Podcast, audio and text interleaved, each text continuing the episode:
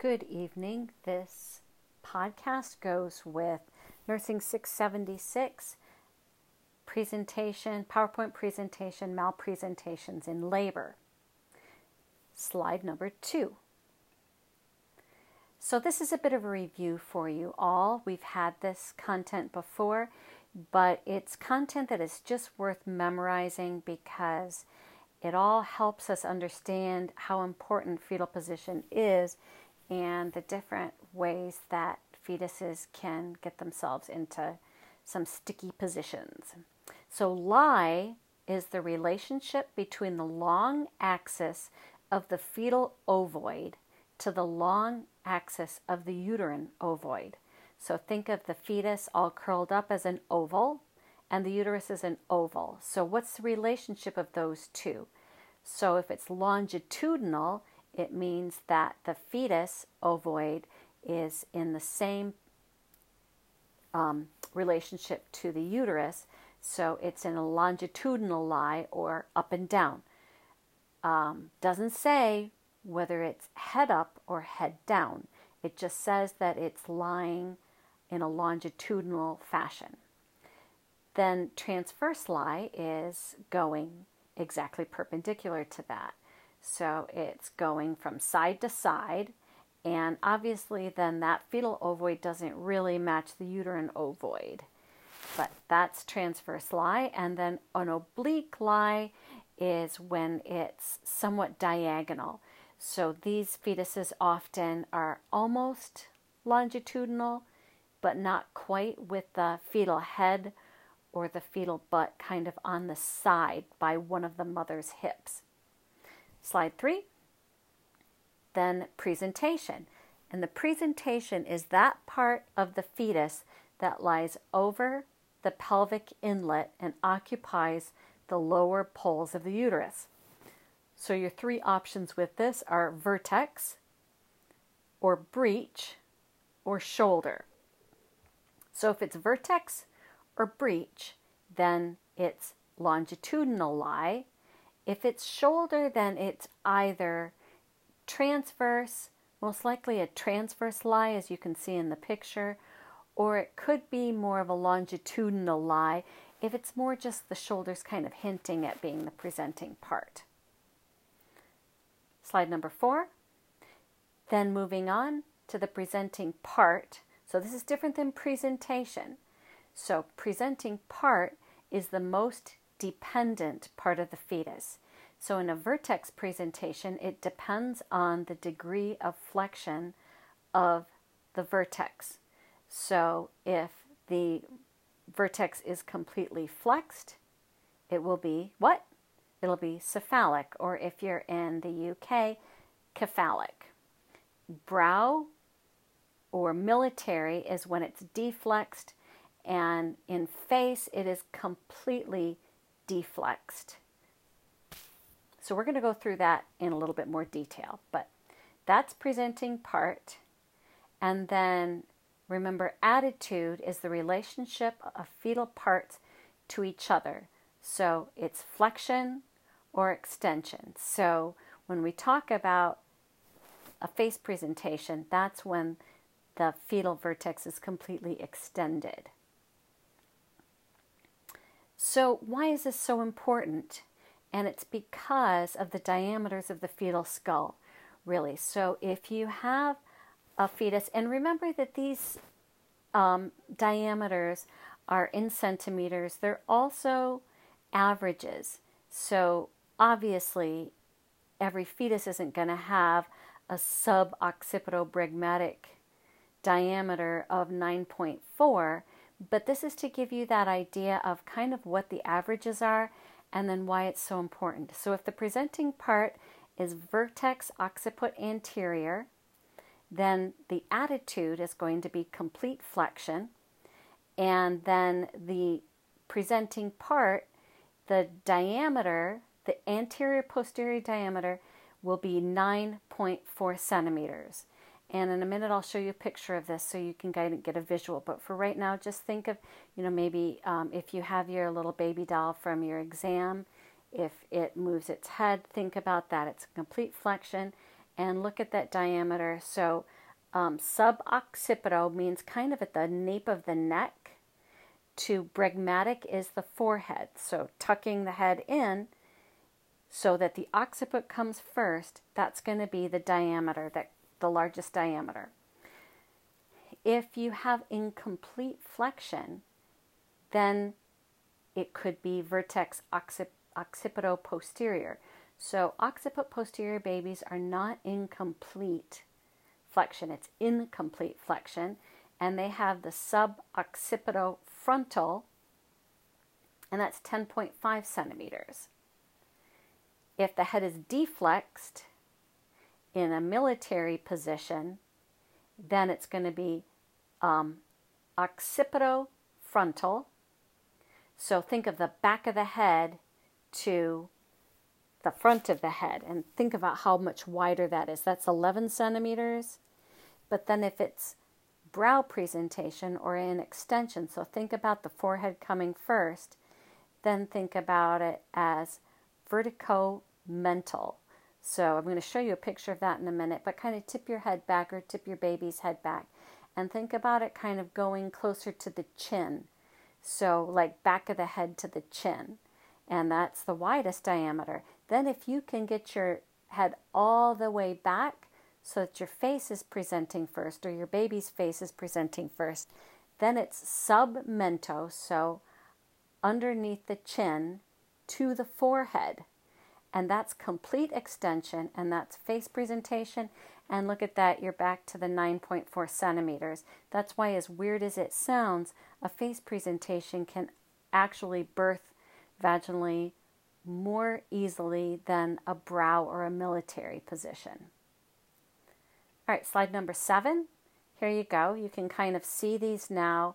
And um, i realize that the baby's all head up. So um, but then if I tip it upside down, then the numbers are upside down. So um, in your complete flexion, this one says 9.5. Like I said, it's not an exact science. And if you measured 100 different babies, you would get a different mean head size, probably, than even this.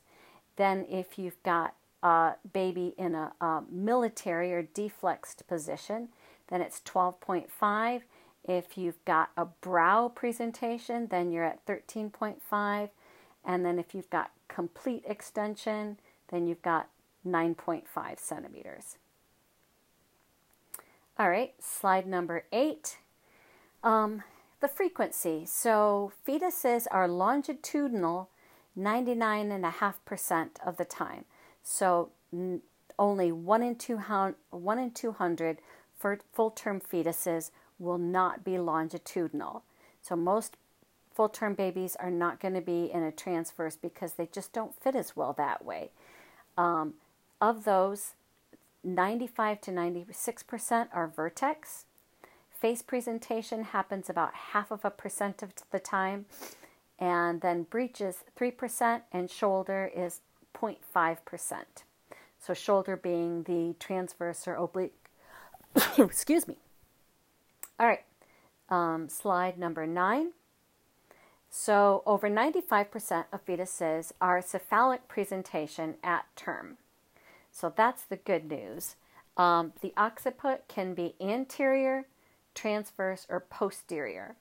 Most fetuses enter the maternal pelvis in an occiput transverse position with descent. With the descent, then the occiput rotates either anterior or posterior or it can um, actually, if the baby stays high, then it'll rotate with the maternal expulsive efforts. 15 to 20 percent of fetuses will be occiput posterior before labor. Most rotate intrapartally, and only 5% incidence at birth of occiput posterior babies. So, um, while a lot of you have already had one, it's really not that common.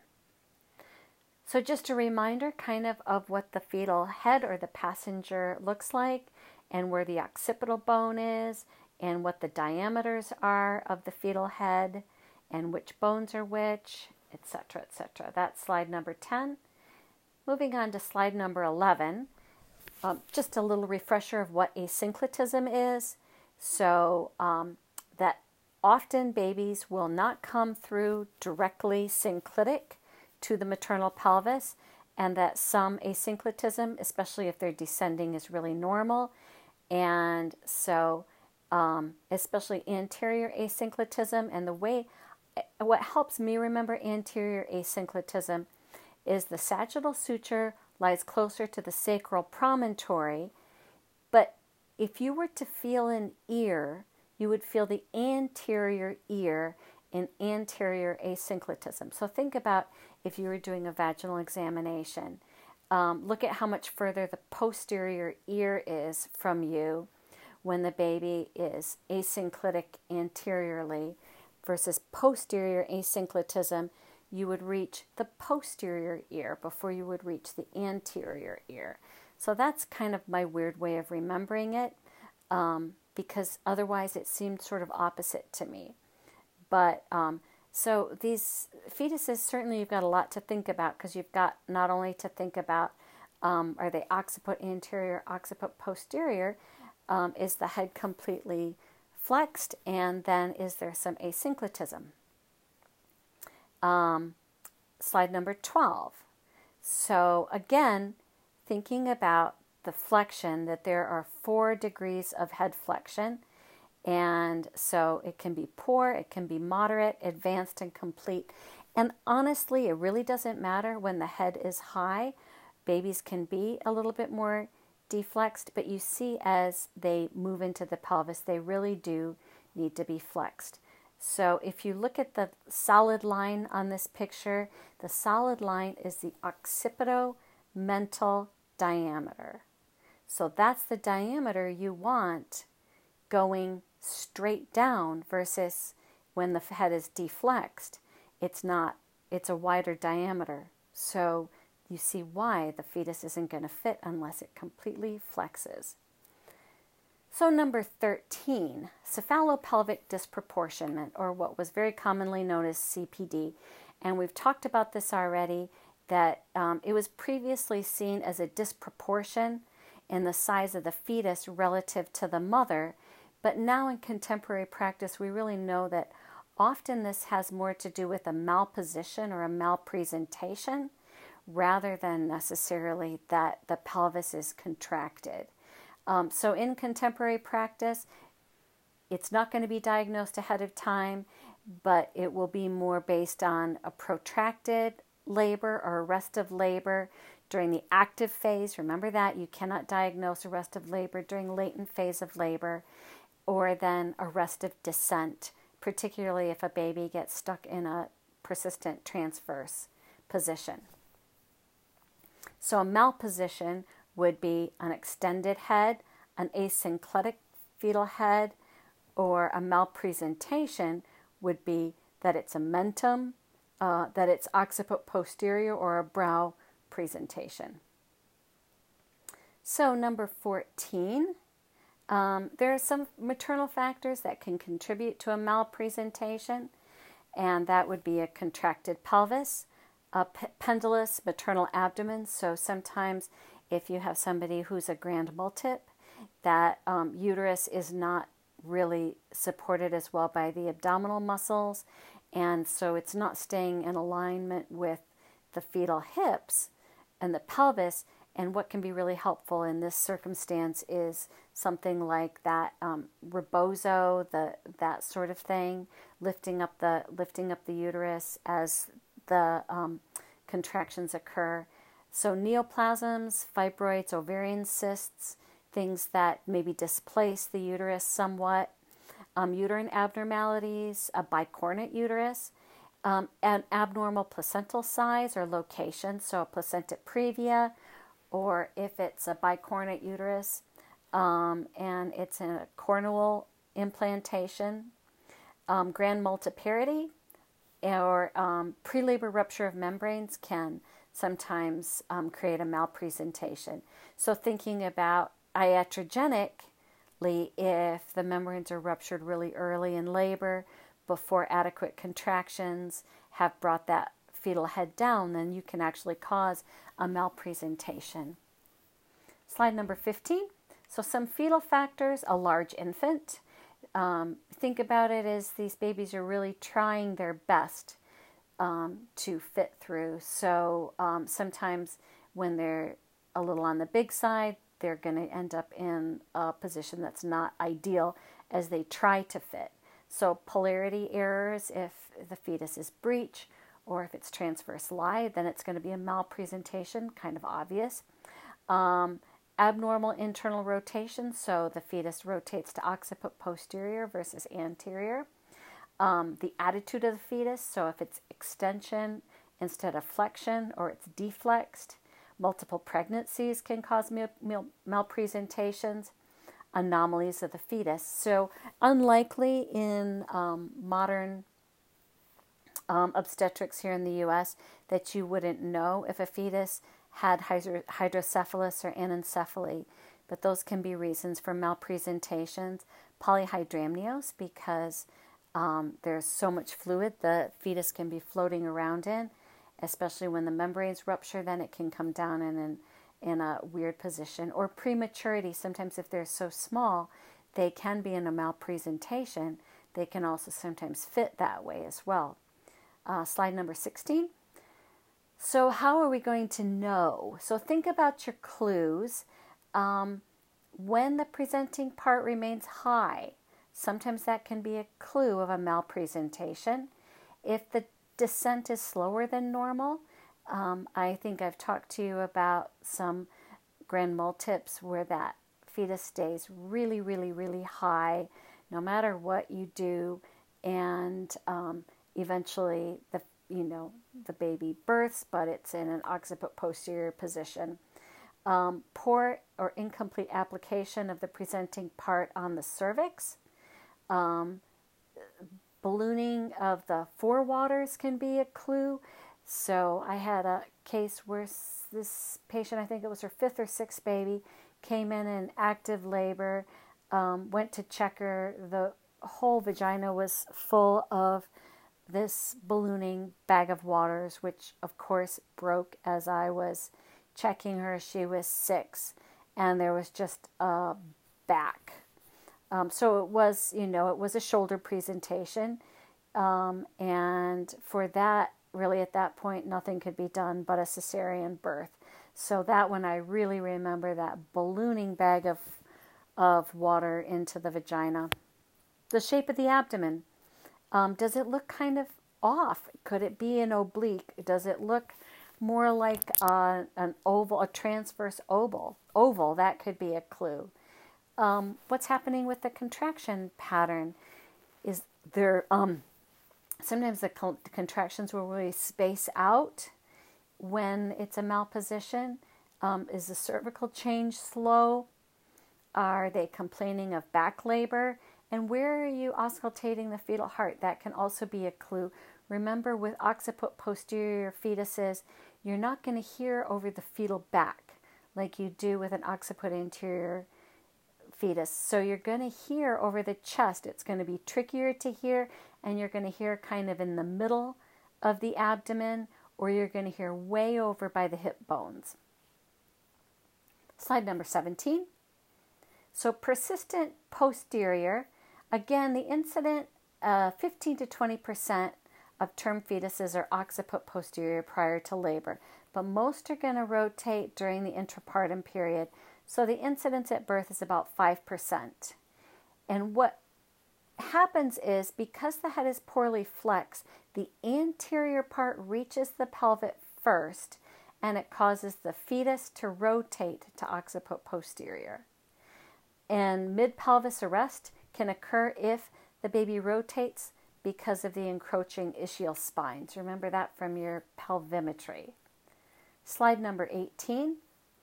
Um, some of the risk factors for a fetus being an occiput posterior um, nulliparity, maternal age greater than 35, obesity, black race, previous occiput posterior birth. Um, I've talked to patients who all of their babies have been occiput posterior. Uh, decreased pelvic outlet capacity, so these fetuses are trying to figure out every which way to come through. Uh, gestational age greater than 41 weeks.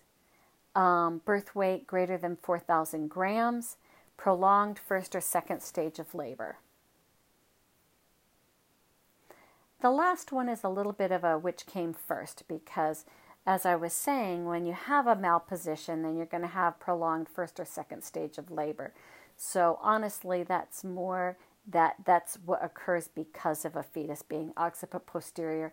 I don't necessarily think that a prolonged first or second stage of labor is going to cause a fetus to be occiput posterior. Slide number 19. So here are the consequences. Again, prolonged first and second stage of labor. And because of that, there's more likelihood of undergoing interventions.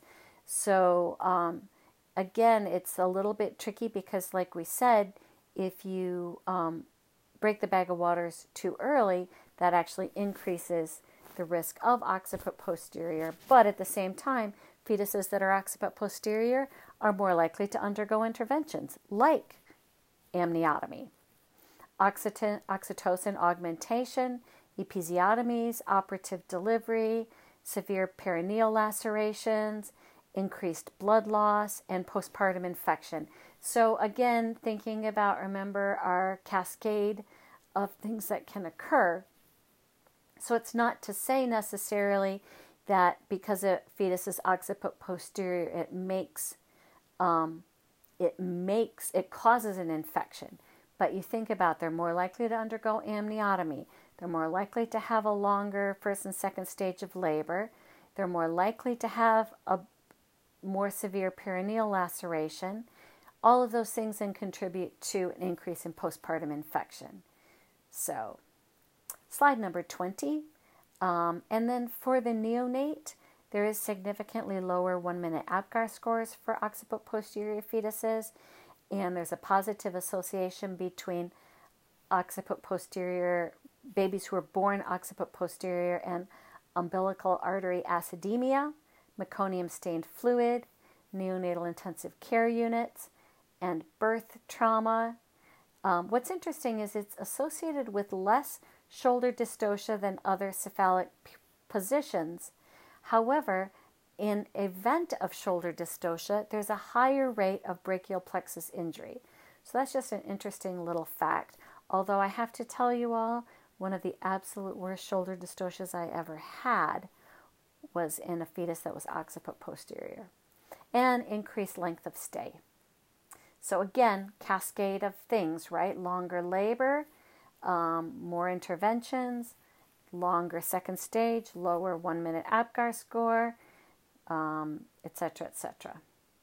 Et uh, slide 21.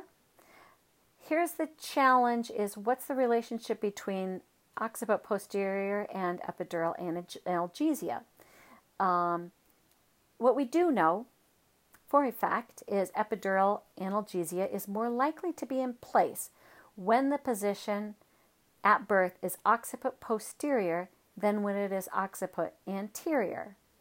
So theoretically, it could be possible that the pelvic musculature relaxation associated with epidural leads to malpositioning of the fetal head which then promotes fetal rotation to occiput posterior.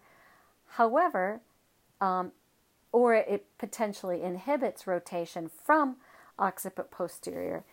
But thinking about this, when you have back labor, when you have, think about all those things that increase with occiput posterior. So you've got a longer first stage, you, you know that there's risk of back labor, to me, those are patients who are much more likely to decide on an epidural, even if their initial birth plan was not to have an epidural. So the take home message remains the same that um, prior to epidural, encouraging movement and positions changes. And if the patient opts for an epidural, then continuing to encourage movement and position changes to decrease the risk should there be a fetus that then stays in the occiput posterior. Um, so that's the take home message. Slide 22 the big question how do you know if a fetus is occiput posterior? And I'm not going to lie to you, it's tricky when you think about doing a vaginal exam, first of all, um, they're uncomfortable unless somebody has a um, a very heavy epidural, you know, or, or an adequate epidural. It's uncomfortable for the patient. You're worried that you're going to still have your fingers in there when they get their next contraction. The optimal position for you getting the information you need is to have them flat on their back with their knees and you know knees up and feet near their hips which is not a comfortable position by any means. So you're trying to be as quick as you can and you're trying to get the information and you really want to know what their cervix is and you want to know do you feel a head you want to know um, you know station. So to then think about okay now i've got to try to figure out what position this fetus is in. Um, we don't expect at this point that you're experts and i think most of us would say we're not always experts as well um, as you do more vaginal exams you're going to start to get a feel and i can't eh, describe exactly what it feels like except to say that when when a fetal head is occiput posterior you're going to feel like there's a lot of room behind the fetus. That's it's that is just something that a lot of us have talked about. So yes, you're feeling for the sutures, you're feeling for the fontanelles, but you're also thinking this feels a little different. Um, and also remember things like the abdominal exam, um, as well as your vaginal exam. And then a lot of fetuses are actually diagnosed in hindsight. So let's go through this kind of one at a time, starting with slide number 23 and the abdominal exam.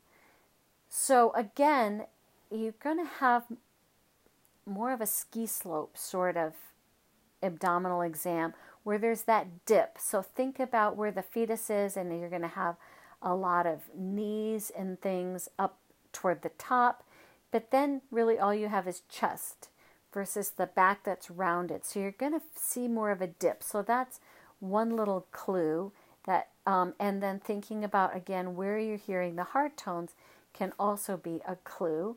And then slide number 24, um, picture that this is somebody you're doing their vaginal exam and you're going to feel that anterior fontanelle anteriorly. And again, it's tricky when there's molding and everything, but remember that the anterior fontanelle is like a diamond shape versus the posterior fontanelle, which is a triangle shape. So, um, and some, you know, providers, especially physicians, will reach all the way in to feel like the fetal ears. And of course, yes, if you're going to do that, you're going to be able to tell because you're going to be able to tell which way the ear is going. But you have to reach up a really long way to find an ear. Slide number 25 um, ultrasound. But what's interesting, you know, we think of that as definitive, and they were unable to tell or incorrect about 10 to 13% of the time. So, yes, sometimes you put the um, transducer right there and you just see those little eye sockets just staring right back at you and that's pretty good indication that the fetus is occiput posterior. And next semester, at the start of integration, we'll have somebody come and talk more about um, diagnosing and um, and internal rotation. But not right now. Slide number 26. So there's two things that a fetus can do that's born vaginally and is occiput posterior. So in your cardinal movements, the fetus can do either the long arc or they can do the short arc. So if they do the long arc, they're actually going 135 degrees. And if they're doing the short arc, then they do 45 degrees. So we're going to talk about this in a little bit more detail, but um, that's the long arc and the short arc. And um, if rotation doesn't occur for either the long arc or the short arc, then it's going to be a either direct occiput posterior or it's going to be a transverse arrest. Slide number 27. So here are the mechanisms of labor for the long arc rotation or 135 degrees. Draw yourself little diagrams, um, kind of remember your geometry, but a fetus goes from right occiput, so we're starting off right occiput posterior. You could do this in the left occiput posterior, but kind of like more babies are left occiput anterior, more are in the right occiput posterior. So it starts off right occiput posterior and then moves to a right occiput transverse. Then it moves to the right occiput anterior and births occiput anterior. But after it births, then it restitutes all the way back again.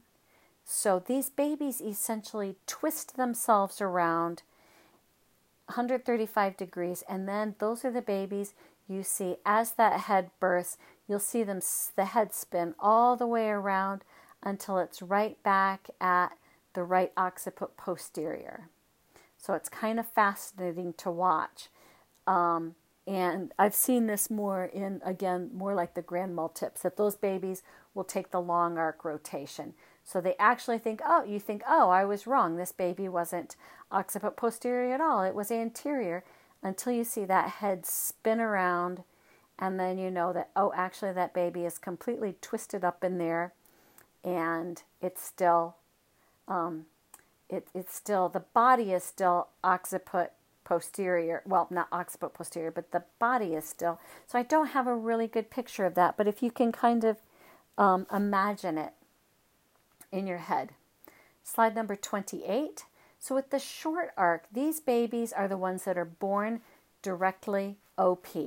So, they're, say, right occiput posterior, they take the short arc, so they move their head to a complete occiput posterior, and then they restitute to right occiput posterior. So, they only have to move their little heads 45 degrees. But again, um, Either way, they can end up in a deep transverse arrest if they don't go one way or the other. Slide number 29. So, management, and I know I've mentioned this, um, antepartum, often people suggest exercises to facilitate occiput anterior. I am not a proponent of that. Um, exercises before somebody's in labor um, there was a large multi-center randomized controlled trial. So this was this was large, you know, over 2500 participants and they did two groups. One did um, daily walk. So that was the control group and the other one did hands and knees with slow pelvic rocking for 10 minutes twice a day until labor. So those are the two groups. Um, Incidence of persistent occiput posterior at birth or before, or before instrumental rotation was 8%. So theirs was a little higher than that 5% that we um, cited earlier. So you see what happens, you know, obviously different population, different statistics. But um, so that's interesting. So, you know, it didn't show that it made any difference. But we do know that intrapartum, um, positioning, acupressure potentially, and then sterile water papules for back pain. We'll talk about that more in a minute. Slide number 30. So, sterile water injections. Um, what is really interesting is we don't know exactly how this works. I asked um, my chiropractor one time, and he said, Well, maybe it's like fatiguing those nerve, nerve endings with that noxious stimuli of the sterile water. Um, but they do relieve the severe back pain for roughly an hour. Um, it stings like a bee sting for about a minute, a minute and a half. And so it's a tiny amount of pure sterile water. Although I have read that normal saline does the same thing, which is fascinating because it's not hypotonic like sterile water is. So it's injected just under the skin at four locations on the lower back. Um, if any of you have had nursing jobs where you've had to do a TB test, this is, you want a little wheal, just like a TB test would be. If you don't get the wheal, it means that you've not injected superficially enough. So, so slide number 31, you kind of see where these different points are. It does not need to be exact, but sometimes people have kind of those little dimples. Um, I don't know what it's called, somebody's rhomboid, but those four little places, so a little bit closer together at the um, at the lower ones and a little bit further apart at the top ones. Um, slide number 32. Some of the advantages. Um, there's a really short lag time. You ask, you know, you ask them, you tell them about it, they say yes, they want it, and you can do it pretty much right away. They get that, you know, stinging at first, and then, um, and then they're going to get the relief. Um, it does provide significant relief and it doesn't have any effect on the state of consciousness. It can be repeated. I will say that it, for me, it's never worked as well the second time. It doesn't limit the ability to move around. It doesn't interfere with labor progress or ability to push. It can be administered by a nurse or a midwife, and it doesn't require an anesthesiologist. Obviously, it's a very cheap intervention. Um, the one drawback, and you can you can follow it with an epidural. There is nothing that's going to preclude an epidural or nitrous or anything like that. The drawback would be that the stinging sensation when given. I've had patients say, "Yeah, it worked, but I don't want to do it again." Other patients have wanted me to do it again. Um, slide number 33. So you're going to fill those small TB syringes with sterile water, and again, I learned not normal saline, but I have read that normal saline seems to work. Um, identify the posterior superior iliac spines and mark them with a pen. I don't mark them with a pen. Approximately three to four centimeters down and one to two centimeters in. Two more points and mark those.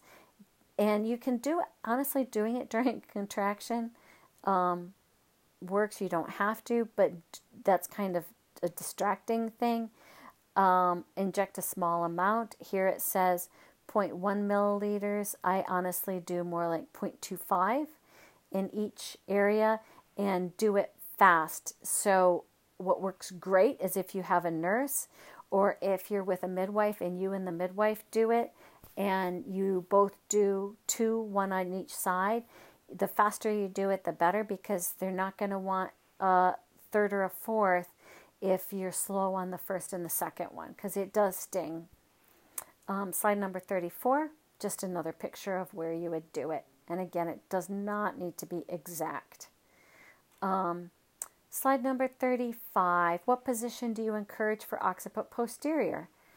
So, hands and knees, the evidence is lacking, um, but it does anecdotally seem to work and it does help the back pain and it's a great position for a support person or a doula to be able to do some counter pressure on the lower back.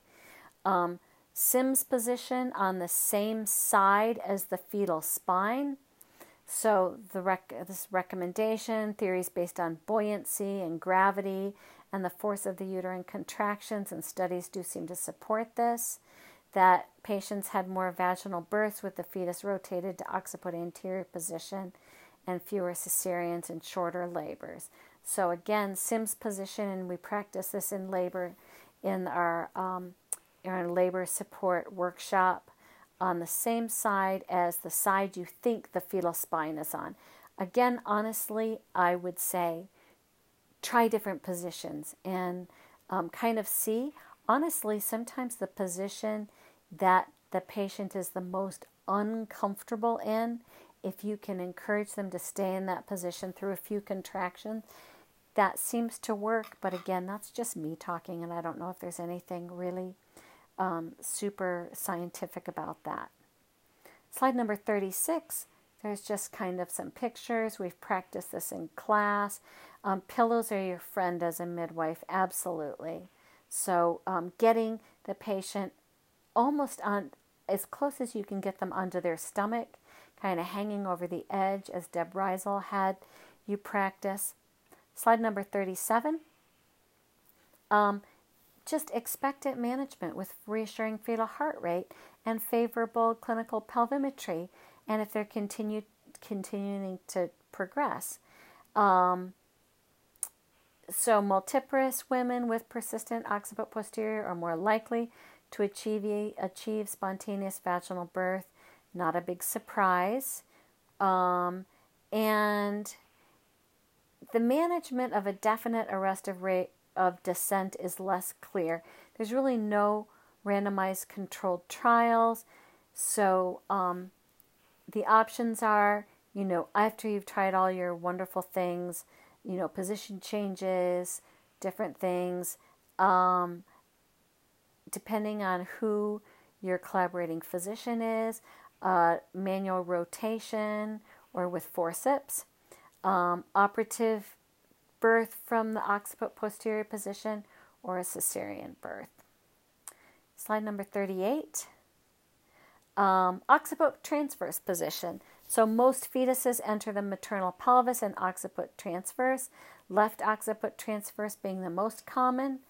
Um, with progressive descent, the occiput usually rotates either anteriorly or posteriorly. Only a few remain occiput transverse at complete dilation, and most then would rotate with maternal expulsion efforts. Slide number 39. A persistent occiput transverse fetus, it's defined as occiput transverse for more than an hour in second stage. There's no reliable data on the frequency of this, but it is uncommon. So small fetuses can birth in occiput transverse positions. Most fetuses are going to rotate with pushing. Those that don't rotate either stay in a high transverse arrest or a deep transverse arrest. So those fetuses that it feels like, boy, they should come, they should come, and they just don't go anywhere. Sometimes you can feel, and you feel those, you feel the um, suture transverse, and they've, they're in a deep transverse arrest. Slide number 40. Typically, it's constraint to rotation by the bony pelvis. So, back to our pelvimetry, it's more associated with an android or a platypelloid pelvis. Remember that these are the pelvises that just don't have they they have a so we'll go through first the platypelloid has a long occipitofrontal diameter so it, the head readily adapts to that to being transverse because remember it's kind of a flat wide pelvis but it's not going to be able to rotate then so it gets down there nicely into the occiput transverse but then for that fetal head to rotate occiput anterior posterior just doesn't happen because there's not room. And for an android pelvis, the engage, engagement occurs in the transverse position, but then the rotation is impeded by, remember, those encroaching spines and then also the forward inclination of the sacrum. So um, that's what keeps it from rotating. Um, it can also be associated with inadequate power from contractions and pushing to induce rotation. So assess whether this is maybe a power thing and um, more contractions are needed. Slide number 41. If fetal descent is protracted or arrested, you can suspect it. Um, the diagnosis on vaginal exam again, the fetal sagittal suture and fontanelles are palpable in a transverse diameter. And if the occiput is on the maternal left side, then it's left occiput transverse. Um, so, a little caution that anterior or posterior asynclitism can result in a misdiagnosis of occiput transverse. These also can be fetuses that have extreme caput or molding, and this can be tricky. They've I've been tricked many times because you feel like um, yes, you're making descent, you're making descent, and then it's like, oh, what I feel is the caput descending, not so much the fetal head. Slide number 42. So, management of persistent occiput transverse. Um, again, is it a power thing? Do you need um, stronger contractions, um, either nipple stimulation, movement, or oxytocin? and then thinking, is this really a pelvis issue? which is difficult to do prospectively, but kind of get it in the back of your mind if you have a fetus that's persistently occiput transverse.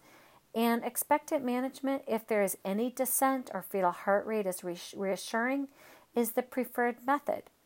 Um, if, if subsequent intervention is required, it will be easier with a lower station. Um, and then think about your positions to facilitate rotation as if the baby was occiput posterior. Um, all right.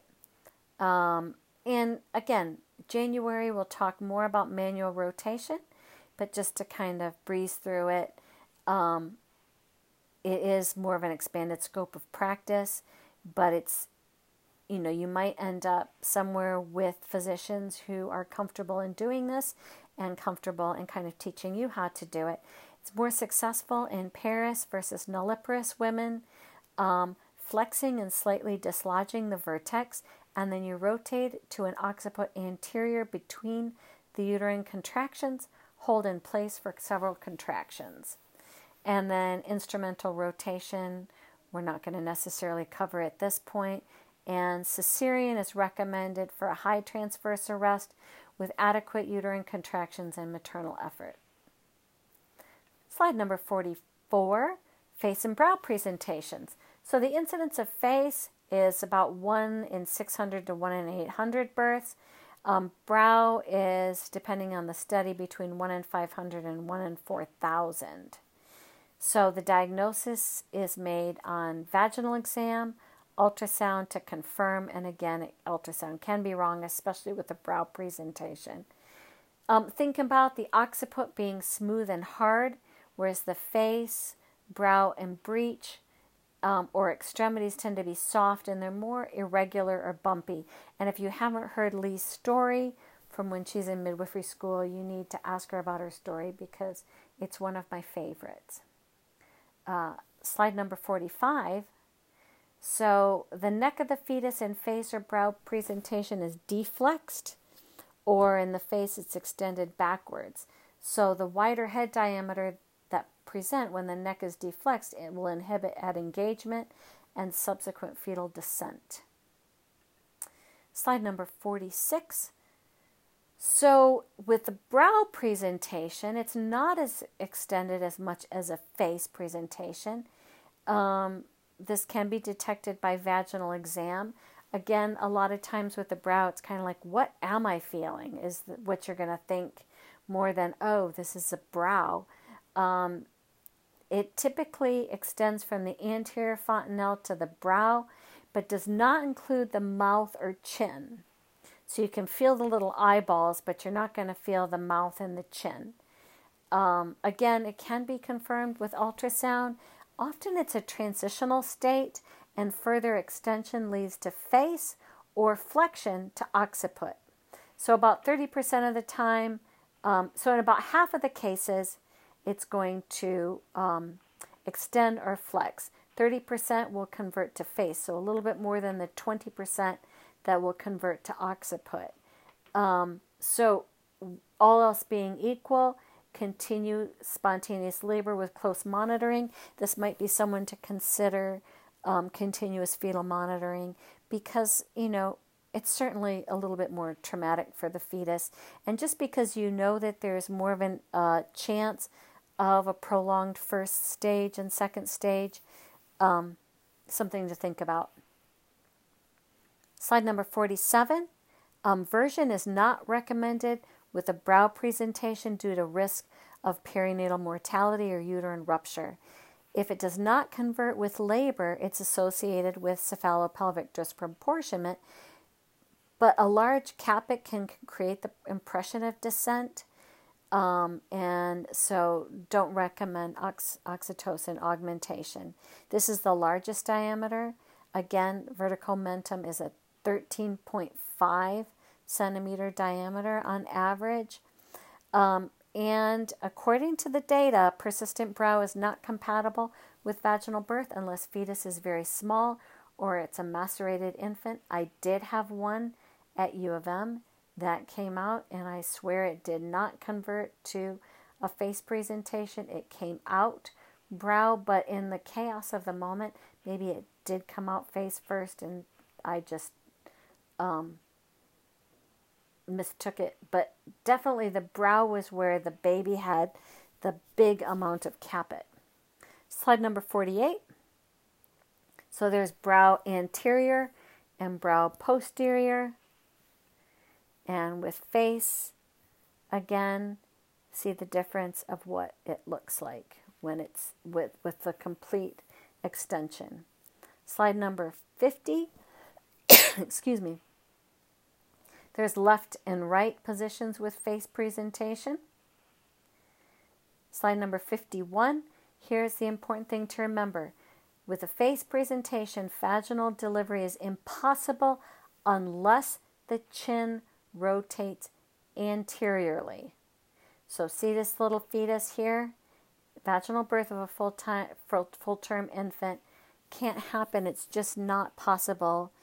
Um, and don't tell, don't ask me exactly why that is, but it just doesn't work unless the chin rotates anteriorly. Slide number 52. Again, the incidence is 1 in 600, 1 in 800. Um, some of the risk factors for face presentation is again if you have a fetus with anencephaly or a massive hydrocephalus or anterior neck mass, uh, cephalopelvic disproportionment, prematurity, low birth weight, or conversely macrosomia, a contracted maternal pelvis, a platypelloid pelvis, polyhydramnios, previous cesarean birth, multiparity, and most of the time, none of these. It just happens out of the blue. Um, one that I had that was really interesting was this was a mother who'd had a baby. This was early in my midwifery practice. She'd had a baby. Her boyfriend thought she was too loose vaginally, so she went to some general surgeon in the Battle Creek area who did a quote unquote repair. Um, never did a pregnancy test. She was actually pregnant again. So she came to us, and um, he had said she should have a cesarean, but there was no indication for a cesarean, and my consulting physician said nope. So that was a baby that was vertex, and it must have been a deflect sort of vertex, but as that head came down, all of a sudden it was a face presentation. I was a fairly new midwife, and I panicked. I could not tell what it was at first, and I thought, oh man, this baby's breech. But I often now think that, you know, it was that tightened perineum that he had sewn back together that kind of when the fetus hit that, it flipped it into a face presentation. But that's my story of my first pre- face presentation, and I will admit I panicked. Baby was fine, everything was fine. Slide 53. Um, diagnosis usually occurs vagin- during a vaginal examination in labor. Um, orbital ridges are diagnostic. Um, approximately 60% are mentum anterior, 26% mentum posterior, and 15% mentum transverse, and most will all convert to mentum anterior. Um, again, the head is extended and the chin is what's leading, and descent will be slower than usual.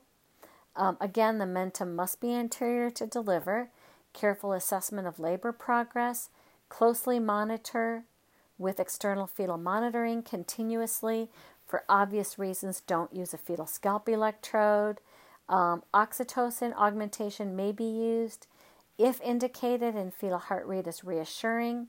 Um, you don't do any sort of manual rotation or conversions as there's a risk for maternal death from uterine rupture, needle needle asphyxia, secondary to cord prolapse, or a neonatal neurologic sequelae from cervical spine trauma, which all sounds absolutely dreadful. Slide number 54. Um, so, mentum anterior, 70% will birth spontaneously. Um, internal rotation may occur late in labor when face is well applied to the pelvic floor. So, if you think that it's mentum posterior early on, um, it doesn't necessarily mean that the baby is not going to rotate to mentum anterior. and the head is borne by flexion around the pubic bone, then it extends, the neck untwists to restitute, and then head externally rotates. Slide number 55. Um, some neonatal outcomes with a mentum anterior birth significant facial edema with skull molding. It usually resolves within 24 to 28 hours. Um, if the if the baby needs resuscitation, you can have some difficulty in ventilation um, due to the tracheal and laryngeal trauma and edema. So, this is a case where I would call in PEDS. You want equipment and personnel to perform endotracheal intubation if it should need to be done. Um, and again, facial trauma and spinal cord injury with version or extraction and mid forceps rotation. So these babies do fine, but you don't want to mess with them as far as any sort of manual rotation or um, instrumental birth. So the remaining slides are all just some um, slides of a face presentation birth. So um, I'm going to stop talking at this point and let you go through those on your own. I hope this has been helpful and um, that you've learned something.